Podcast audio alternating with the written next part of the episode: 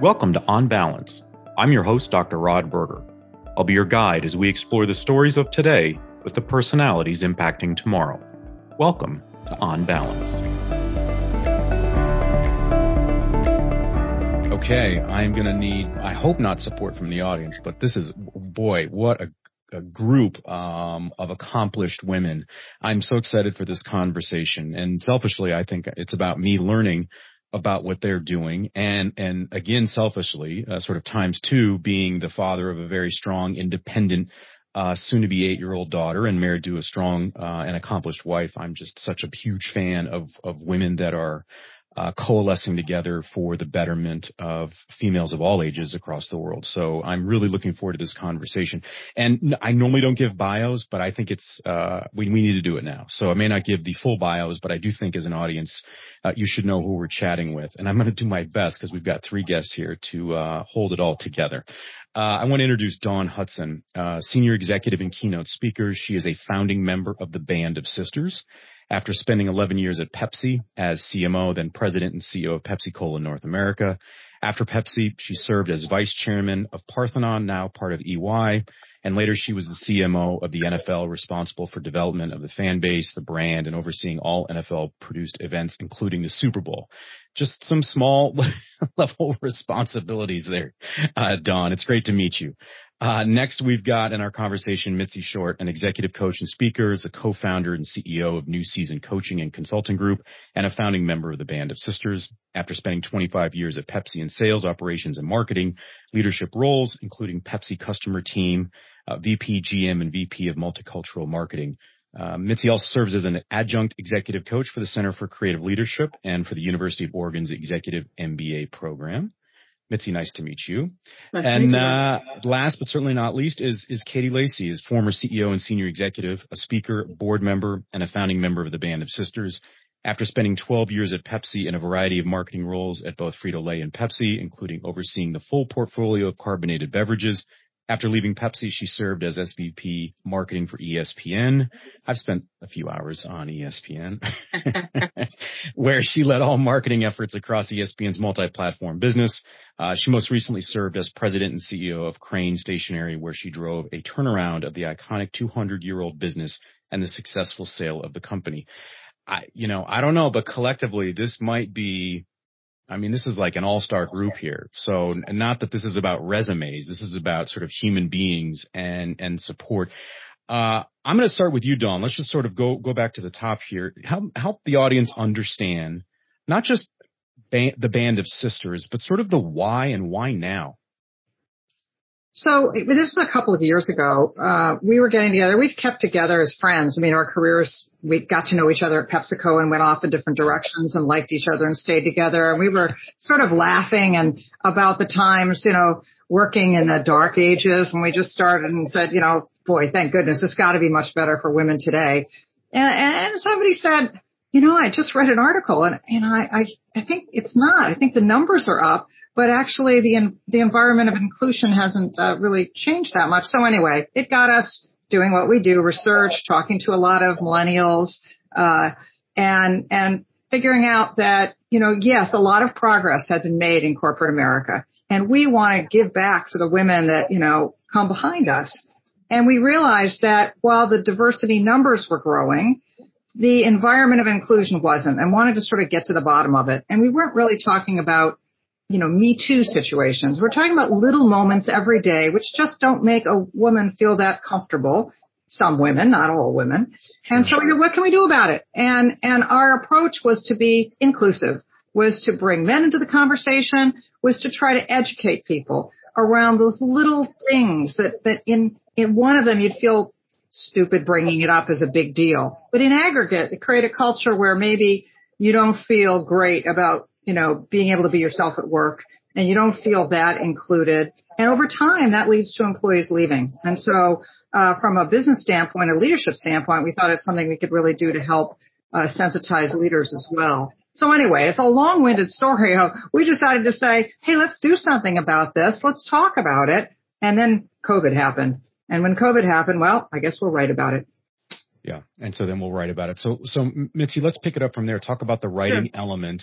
And, and then I want to, I want to make sure that when we sort of get through the writing piece, Mitzi, because of your collective backgrounds in, in, in, in some more than others when it comes to marketing, help me understand too. I want to make sure that the things that we have seen the progress, like let's be real about this. How much of it has been just sort of a marketing or a PR effort so that we can check boxes? Like where, where does substance start and sort of expectation that we have to check a box ends? So yeah, let me, let me start by giving the, the background on the writing. And what we were trying to do there is capture these little moments that, uh, impact us in the workplace. And there's six of us, so we all are impacted differently. So what you see in the book is our individual take on how the uh, incidence of gender bias impacted us. And we talk about it from the perspective of three audiences. One, if you're the female that's impacted by the gender bias, what, what can you do? What are your options? And that's where you get the different perspectives. But we also talk about it from the perspective of what if you're the manager or the leader of the women that's impacted, be you male or female? How can you help the situation?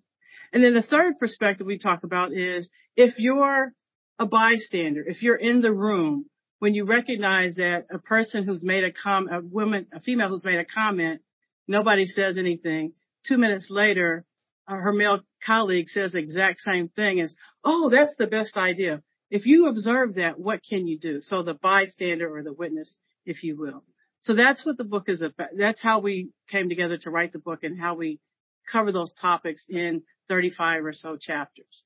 Um, with respect to your question about, okay, is this checking the box? What's checking the box or so forth? I think it really gets to the culture that Dawn was talking about. A lot of organizations have said, you know, if I just increase the number of people of color or number of women in the organization, that, that's it. Well, that's not it. You have to create the environment that enables them to thrive, right? And so that sense of being valued as an individual, being able to, you know, show up and feel comfortable in your environment, that your perspective is going to be taken into consideration, right? So that's having diversity is only part of it. Really creating a culture where people thrive is is really key, and that's where the hard work is. Right? Yeah, and, you, and you're touching on there, Mitzi. I'm going to get you done in just a second, but what you're touching on there, it's sort of like, are we checking the box on how our website looks so that we have some diverse representation? So if someone's looking at it, they say, oh, okay. It's sort of like network TV for years. Like we had to represent each group in some sitcom, and you kind of say, boy, does that feel manufactured. Uh, Katie, I'm going to get to you in just a second, but Dawn, I know that you were sort of jumping through the digital screen here. You wanted to comment. Well, you know, I wanted to build on what Mitzi said because um, you want people to thrive who have diverse backgrounds, who aren't exactly like everybody else in the organization. But there's lots of business school studies that have shown that if you have a business problem or a business opportunity and you bring a people, a set of people with diverse background together, they will solve that problem faster and with more impact. Now, if a culture doesn't allow people to speak up and be heard, or to feel comfortable participating. You may have numbers on your board that say, yes, I am diverse, but you're not leveraging the diverse points of view. So from the top to the bottom, as a business leader, you want to bring the people in, get a lot of different perspectives, but you want to enable that voice to be heard and you will, for, for better business performance, for better outcomes. So it's not just a nice thing to do for the environment. And yes, you keep your employees, but you actually get more out of your employees. Yeah, you're you're you're able to actually check the right boxes, meaning we're growing, we're developing, we're thriving as a group. Katie, so I would be remiss if I didn't bring up. I mean, it, it's so interesting to me, and I, even in my head, I'm trying to go back and forth in sort of the, the frame of this question. But given your experience with ESPN, right? So one might say, "Wow, you were in the lion's den. You got to see things from a very different perspective." But another train of thought might be, "Wow, what an incredible opportunity to understand." different perceptions from the consumer side, the way in which content is digested, how do we com- communicate that out? Like it feels like that could have been a bit of a secret weapon for you to really have a comprehensive 360 de- degree understanding of how we can thrive maybe as women and to support the next generation. Am I far afield? Am I am I too sort of hallmark about it, or sort of help me get into the right position? Yeah, well, so I, I want to. I'm going to get to that. I'm going to. I'm going to do the old. I'm going to ask. I'm going to answer a different question before I do that because sure. I want to build on um, what Mitzi and Dawn said about and your earlier question about checking the box. And I think part of this gets um, it gets uh, manifested by a focus on recruitment and bringing in people, right? So companies, and, and this also then drives cost, right? The cost that you're going to, that you're going to spend both time and money to recruit people to usually to senior levels because that's where everybody's thin, um, when it comes to women and people of color versus spending as much time thinking about retention and promotion because you're bringing in a lot of companies are bringing in a 50-50 class and you start to see it break down through the promotion process and it breaks down really early. So that's where I say there's, I think there's real effort, but I'm not so sure it's always in the right place and that retaining and promoting the people that you have invested to bring in is where perhaps it's getting a little mailed in in some places.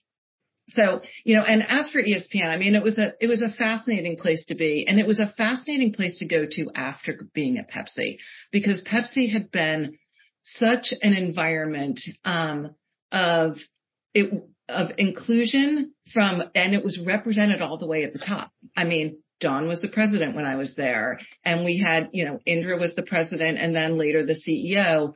We saw women represented even at, times if you were out and you were the only woman in a meeting or, um, uh, you know, out in a, out in a grocery store meeting with, um, your distributors and your um, customers, you still felt like it was a very inclusive and supportive environment.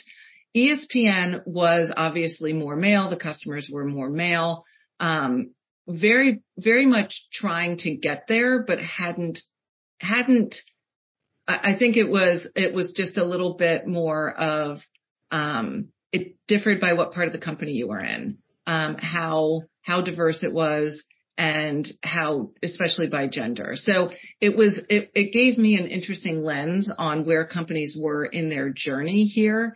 And I, again, I think, and one of the things that we talk about, and I'm, apologies if I'm running on here, is that a lot of this is a lot of people trying to figure out the right thing to do. Um, and our coming atti- from a good place. Yep. And our attitude, I'm not going to say everybody is, but for yeah. the most part, I think most companies, most people are trying to figure out how to do it.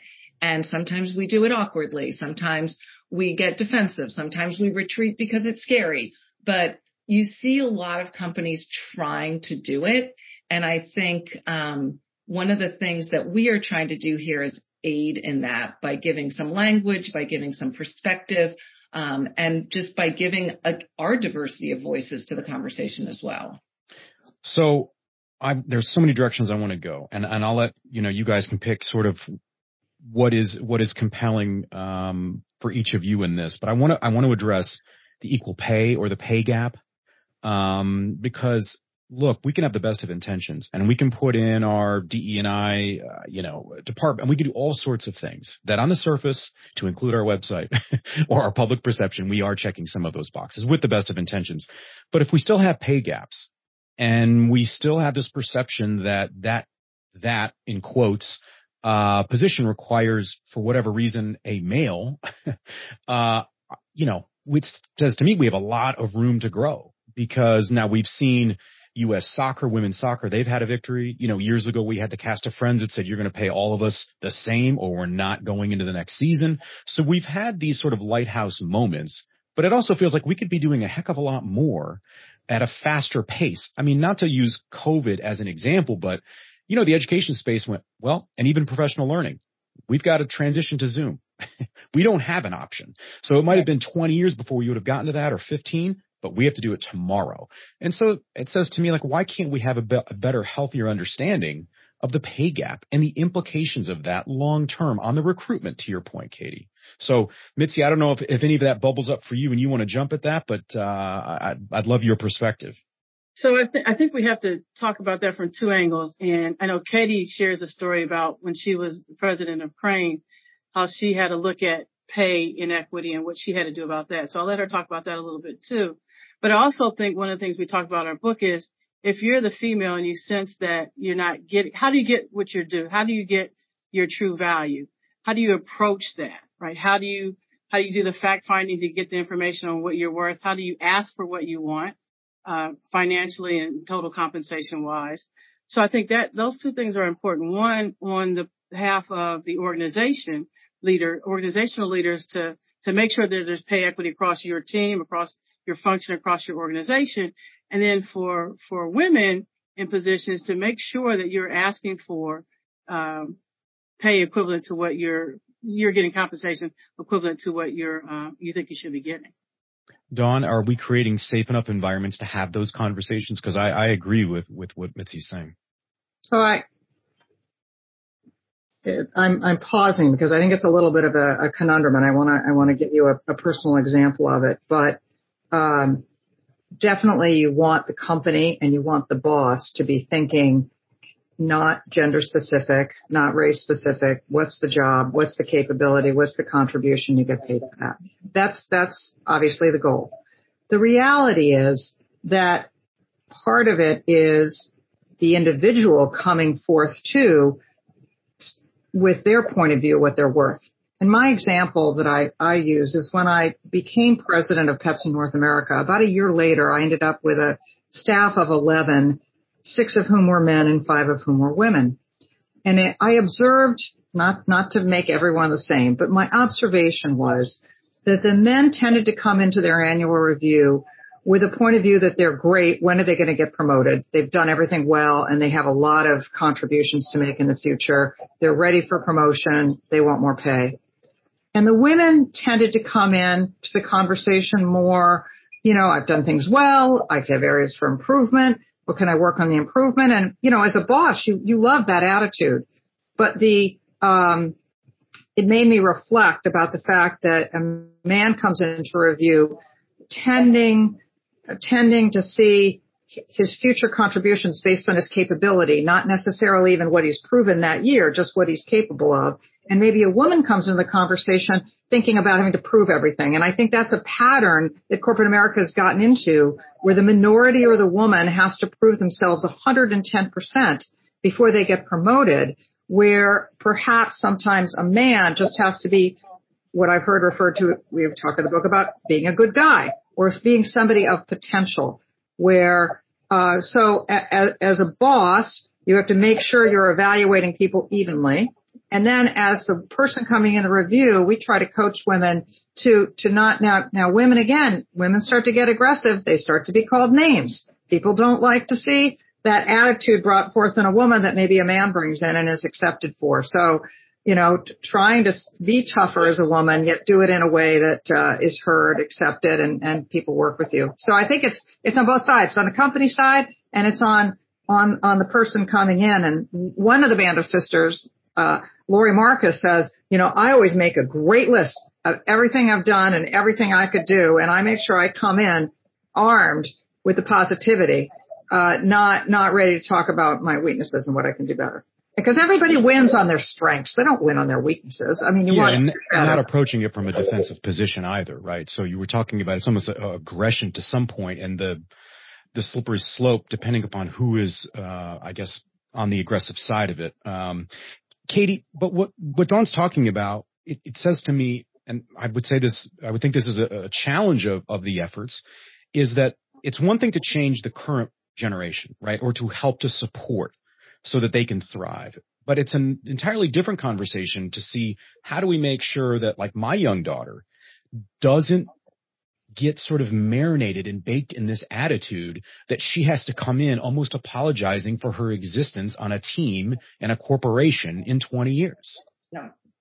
It's, um, this is the thing that was so fascinating to us through this process, right? And there is, there's been a, a lot of conversation. We're having, we're talking to some business schools right now, even where, um, the, women who have been in the workplace for just a couple years already start to feel it. But when you look at, look at your daughter, you look at young girls, you look at, you know, young women 10, 15 years older than her, they have come through school in charge, right? You know, they are, they are usually dominant in their classrooms. They are they yes, are they not, are. they are not holding back from participating in class. They are active in sports. They are getting all of that experience in school. They're they're running every organization in school and then they run headlong into a workplace culture which has not to your point earlier evolved fast enough and it's a 40 let's say it's a culture of 40 years right so and it so there, it gives enough time to then almost like perpetuate it and it the by the time the old the old guard has moved out it, they've already indoctrinated the middle guard and the young guard. So it we it's not changing fast enough as a result. So that's one of the reasons because we wanted to have these conversations. We talk to young women and we find that they're coming out of school feeling like the world is meritocracy right? That's how school was. And then i hit a workplace that is not exactly a meritocracy because you know what? I play basketball after work with my boss's boss and he thinks I've got a lot of potential or, you know, you can, the list goes on and a lot of it is unconscious, but it just happens and it perpetuates and it shows up in promotions and it shows up in pay and it shows up everywhere else. So it is a day in, day out conversation and it needs to move faster and we need to start, it needs to start from not just the top, but also the bottom and the middle. And that's kind of, that's the magnitude of it really. It's, it all has to happen at once. Katie, I don't want to be Pollyanna, but I, but I would be, uh, if I don't bring this up. So how has the remote work environment impacted some of these efforts of the sort of the early career? Because, you know, one might guess maybe from a place of ignorance that, oh, it's the great, you know, equalizer because we don't have the water cooler talk. We don't have the same kind of interactions where the guy walks into the other guy's office, talk about his golf game and these other things that for whatever reason are valued or there's a value put on them that is very different than what the, the role of the job is. So how has that changed or impacted uh, what we're talking about?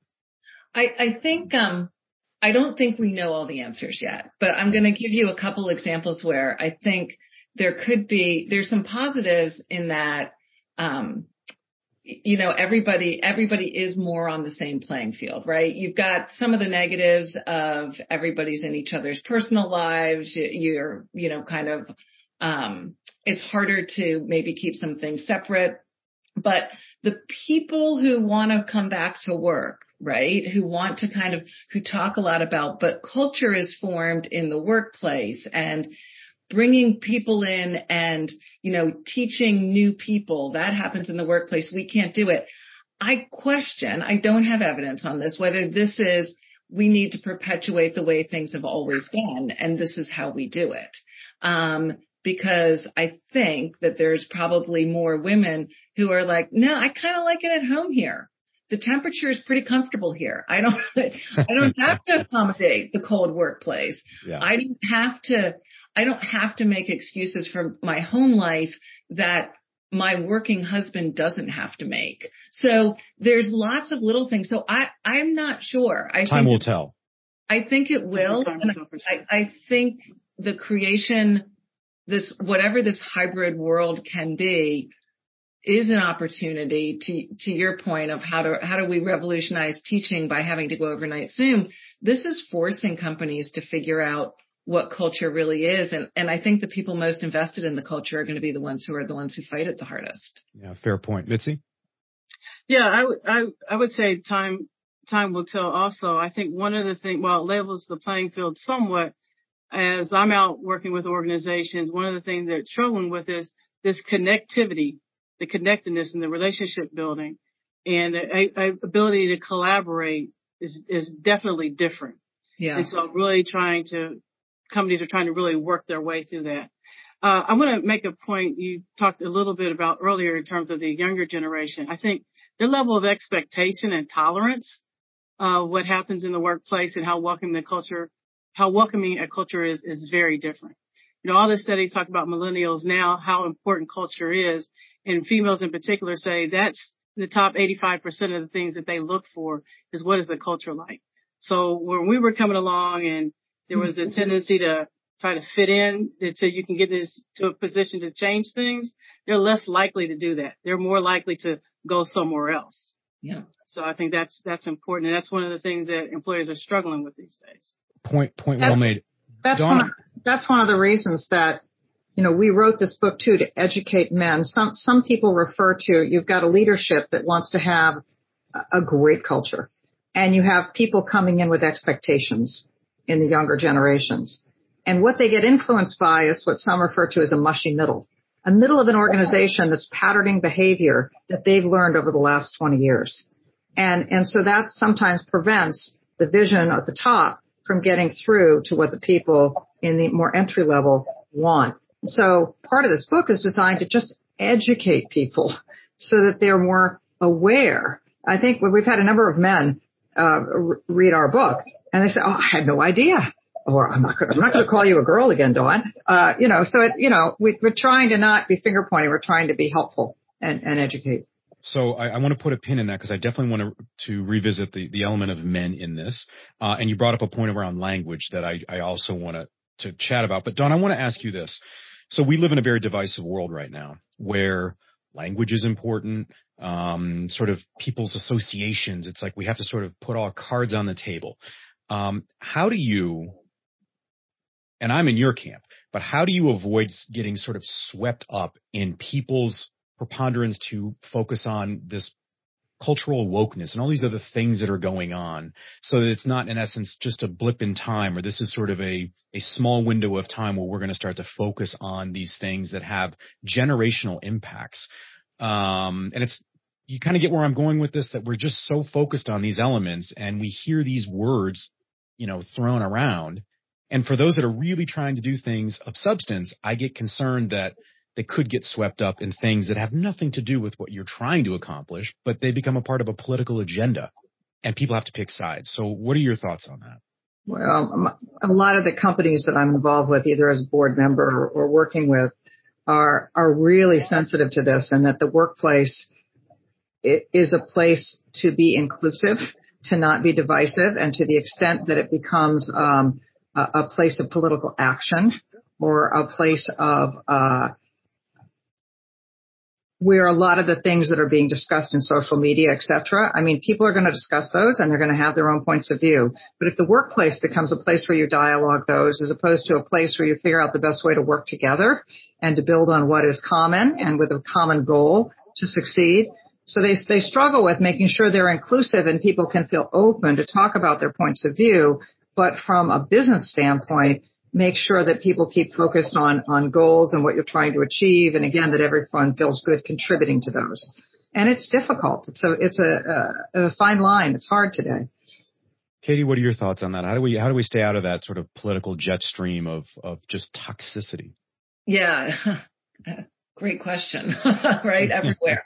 um, one of the things that goes back to uh, what Dawn talked about earlier is I mean, it, it comes back to dollars and cents, right? What is more important to a business in many ways than its, um, certainly its greatest asset, which is its people, but also its bottom line.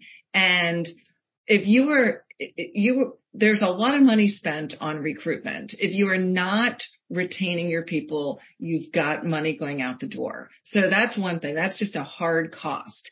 And then it is proven, it's been proven over and over again that a diverse and inclusive business place um, has higher returns. So this is not about employee satisfaction measures or um, those are all great. Those are byproducts.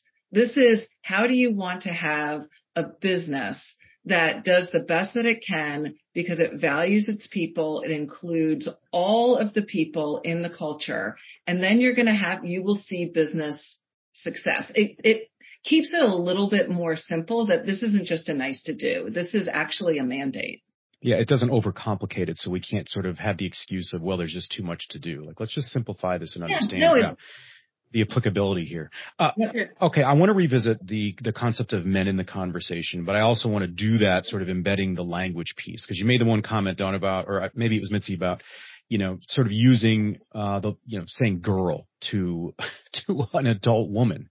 And I will tell you, I've seen that in uh, in education. Even when my daughter was even younger, my kids, you know, taking them to preschool and having the female teachers being called girls, like that always rubbed me the wrong way. Like that didn't make any sense to me. They were professionals.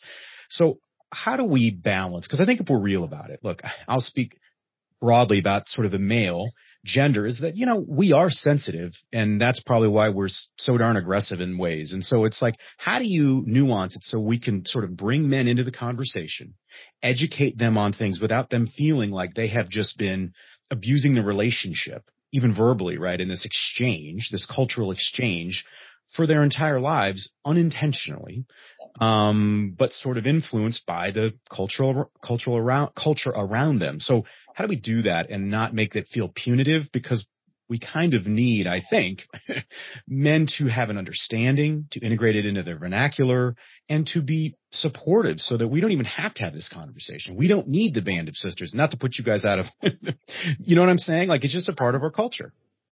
And, and you don't, you don't want men to feel like they can't say anything for fear of right. messing up. I mean, that, that's also bad too, right? I mean, I have men saying, I, you know, I'm retired now, but I couldn't go back and work today. I, I wouldn't be able to open my mouth.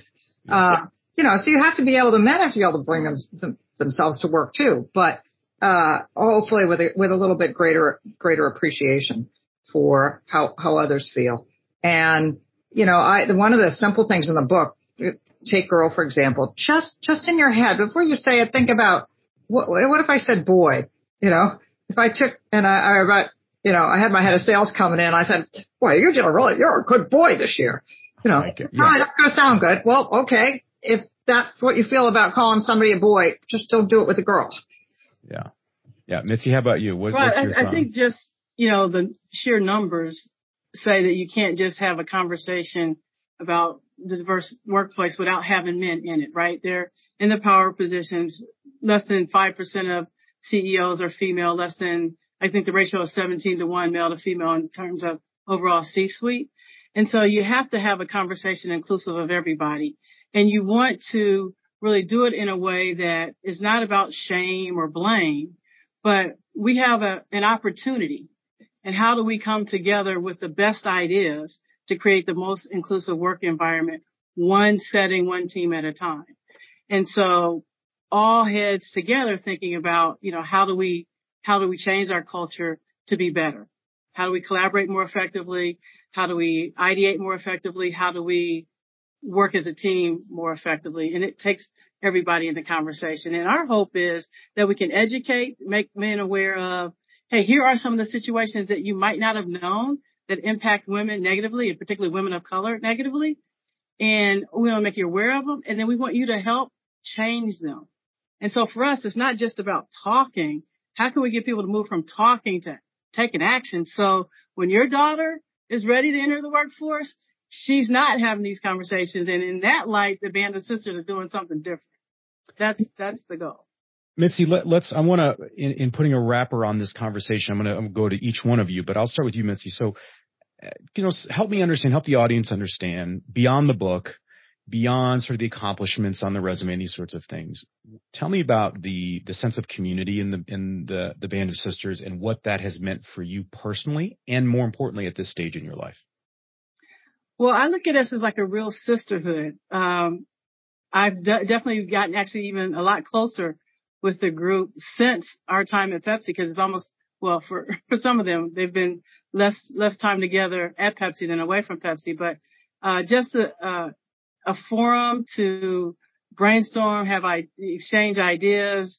Uh, we we golf together, we travel together, we share ideas together, and now we we spend a lot of time working about how can we make a difference together, how can we give back, how can we pay it forward, and it's just a fun group of women to be able to have those conversations with.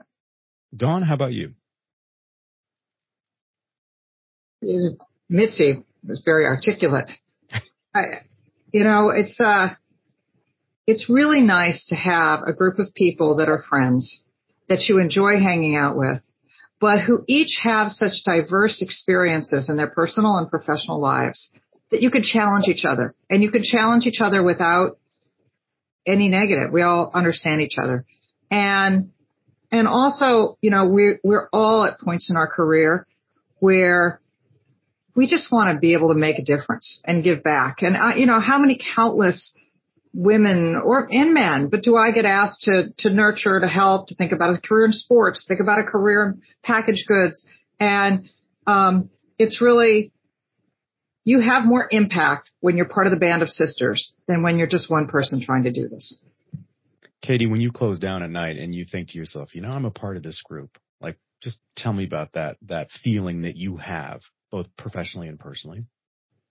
Well, you know what? I'll, I'll, it's been fun. And I think my entire career has been searching and finding, luckily, in every company I've worked for, people that I enjoy working with.